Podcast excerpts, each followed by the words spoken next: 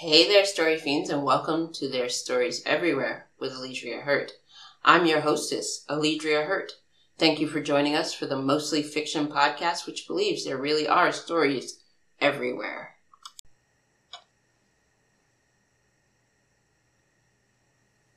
Demon Born by Alledria Hurt. I wanted there to be something there, but there wasn't. I desperately wanted there to be something there. My heart raced with the want, but there was nothing. I looked down into an empty coffin sitting in a redug grave and knew for a fact there should have been someone, not just any someone, but my mother, in it. Except she wasn't there. There was no one in the coffin that laid there with the single rose I had dropped in it a year earlier, still preserved by the ground. I tried to control my need to hyperventilate. There was no one in the coffin. My compatriot, my friend, my wife, stood on the other side of the grave looking at the same thing I was seeing. We locked eyes across the hole. I swallowed so hard I thought my Adam's apple would go away, for all it mattered. My mother was not in her grave where she was supposed to be a year after her death in the electric chair.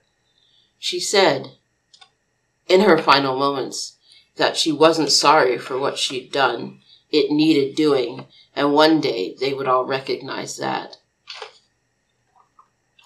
A week ago, I got a phone call from a strange man. A stranger who knew too much about my home life of childhood. It couldn't have been my father. He was dead. Of course, it could have been one of my mother's friends playing a prank on me on the eve of her supposed resurrection. That was something else she had said. She would be coming back to defend her blood from what was coming. What was coming, you ask? A demonic war. You see, my mother, who killed my father in cold blood, believed he had been possessed by a demon which meant to kill me before I could grow up and defend myself. Now I stood over her empty grave, uncertain of what to make of anything on earth in that moment. In the past week, I had seen things I knew couldn't be true. In the past week, I had packed up my wife and kid, drove all the way to the pauper's grave where my mother was supposedly buried, and broke into a cemetery to find out if it was indeed true. My mother was alive somewhere. It couldn't be true. I'd watched her die with tears in my eyes for the life she'd led, for the trouble she'd been willing to endure to see me do well. I'd watched her flatline. She had chosen the electric chair, said old school was better. Didn't want to be loaded up with all kinds of chemicals meant to make it humane. It was state sanctioned murder. Might as well own it for what it was. Her last meal had been nothing to write home about. She asked for much the same stuff she'd eaten at home, loaded up on the vegetables with a small piece of protein meant to balance it out in her system. I'd tried not to think about how she'd often chided me about not eating enough green food. It was never my favorite, but I would eat what she fixed. Funny thinking about that over the top of an empty grave, but there was the thought. No sooner than it came, it went. I brought my hands to my face, dirty as they were, and wiped them down my cheeks. If she wasn't in her grave, where was she?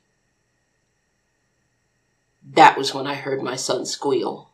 A toddler, he'd been born just before my mother's execution.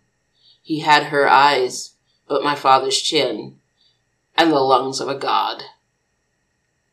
My wife, love her to death, said she didn't see a bit of herself in him. I was a little sorry about that, but it was nice to know my family would still be represented when things on. Of course, we both turned to look at our car, parked it was down the hill from where we stood. I could have sworn whatever was crawling all over our tiny Toyota was made out of the dark between the stars. Our son gibbered in panic where he was strapped in his car seat. He'd been asleep when the adventure started, so of course we hadn't brought him up to the side of the grave. Both she and I broke into a run, gravity aiding us down the hill at breakneck speeds.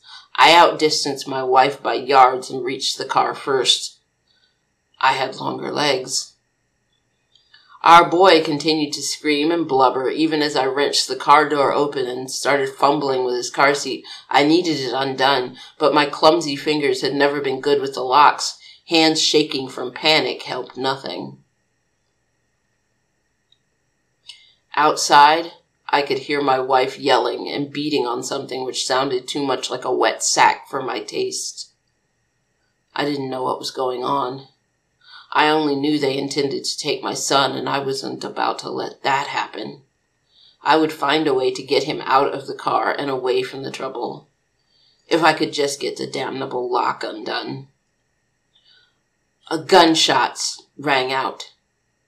Something inky splattered all over the side of the car, and I lost sight of my wife.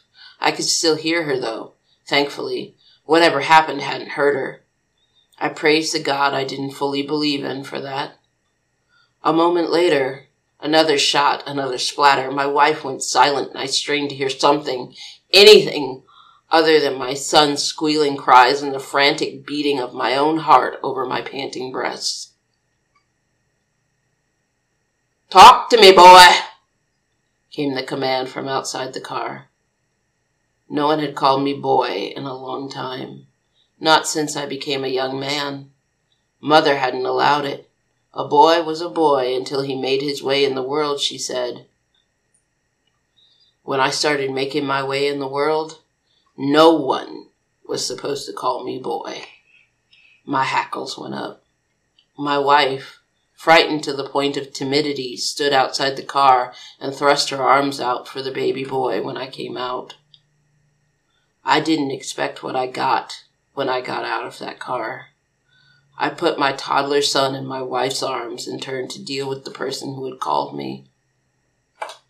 My father stared back at me and I swore I choked there for a moment. A dead man stood not one hundred yards from the empty grave of his also supposedly dead wife.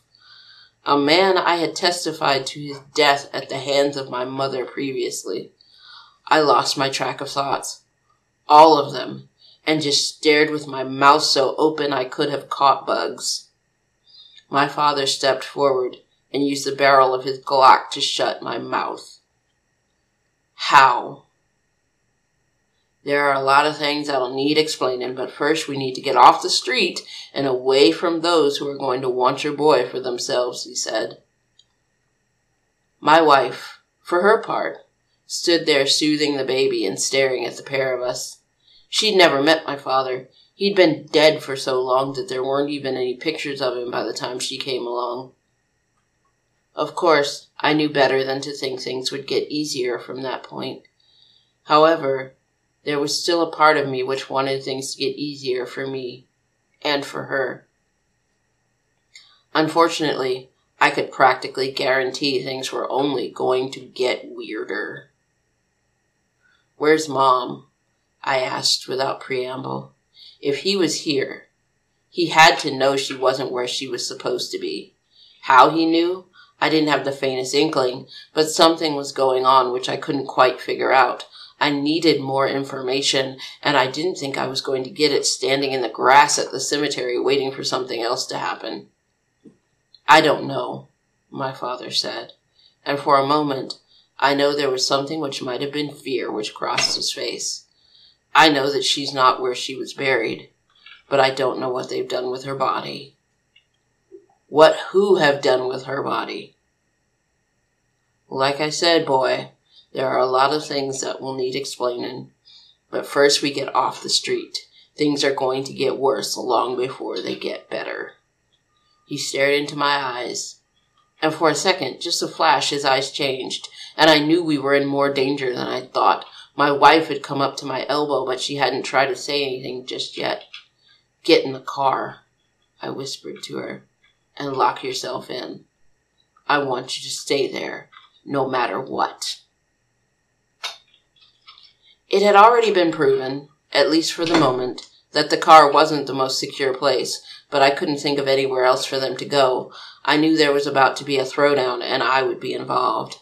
I didn't want her in the middle of it. I didn't want the baby in the middle of it either. There was something about him that was important, and I could only guess it was because of his connection to my family. The creature which had taken on the look of my father turned his gun on me as she scrambled into the car, and I closed the distance without warning. I didn't want to think about what it would cost to see her okay. I might well end up getting shot. But then again, if it saved my wife and child, I would bear it. I might even get out alive if I was good.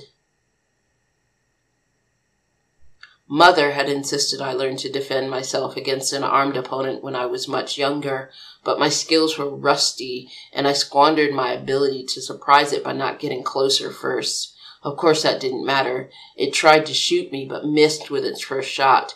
Then I was inside its guard. It didn't try to shoot me again, dropping the gun and then turning to a fist fight. I was more comfortable with that anyway. I had size and reach, plus the skills my mother had taught me before she killed him and got locked up. It wasn't expecting me to fight back. I could see it from the way it looked at me. It wasn't anticipating having to go toe to toe with someone of my caliber. Good thing, too, since I hadn't been in a real fight since high school when it was me against the schoolyard bully. A couple haymakers, though, and it was down, face slack with unconsciousness. That's when the features changed. I wasn't looking at my father anymore, but something else. Something with luminescent white skin like something bloated and dead. I couldn't look at it for very long, truthfully. We have to go, I told my wife as I got into the passenger seat of the car. Go where? she asked. To my mother's house. I hadn't been there since we were supposed to clean it out after her execution, but I had a sick feeling the place would look exactly as it had when Mom left it. I'd gone in, grabbed a couple photos and some knickknacks, but nothing serious, and I certainly hadn't tried to actually clean the place up and sell it. It was the family homestead, where I was born in the bathtub and grew up for a little while. It was my mother's house. You're going to have to drive, she said with a shake of her head. I'm too nervous. Get in the back. Keep the boy quiet. I'll drive. We switched out seats. I drove us to my mother's house knowing one thing. When we got there, things would either get better or they would get exponentially worse.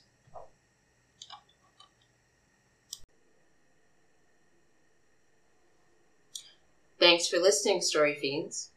As always, you can drop me your thoughts here at the podcast through voice message. You're welcome to tweet me on Twitter at Our Lady of Ashes, find me on Facebook or Insta as Alledria E. Hurt, and if you're interested in supporting my creative endeavors, check out my Patreon at www.patreon.com slash Alledria Hurt.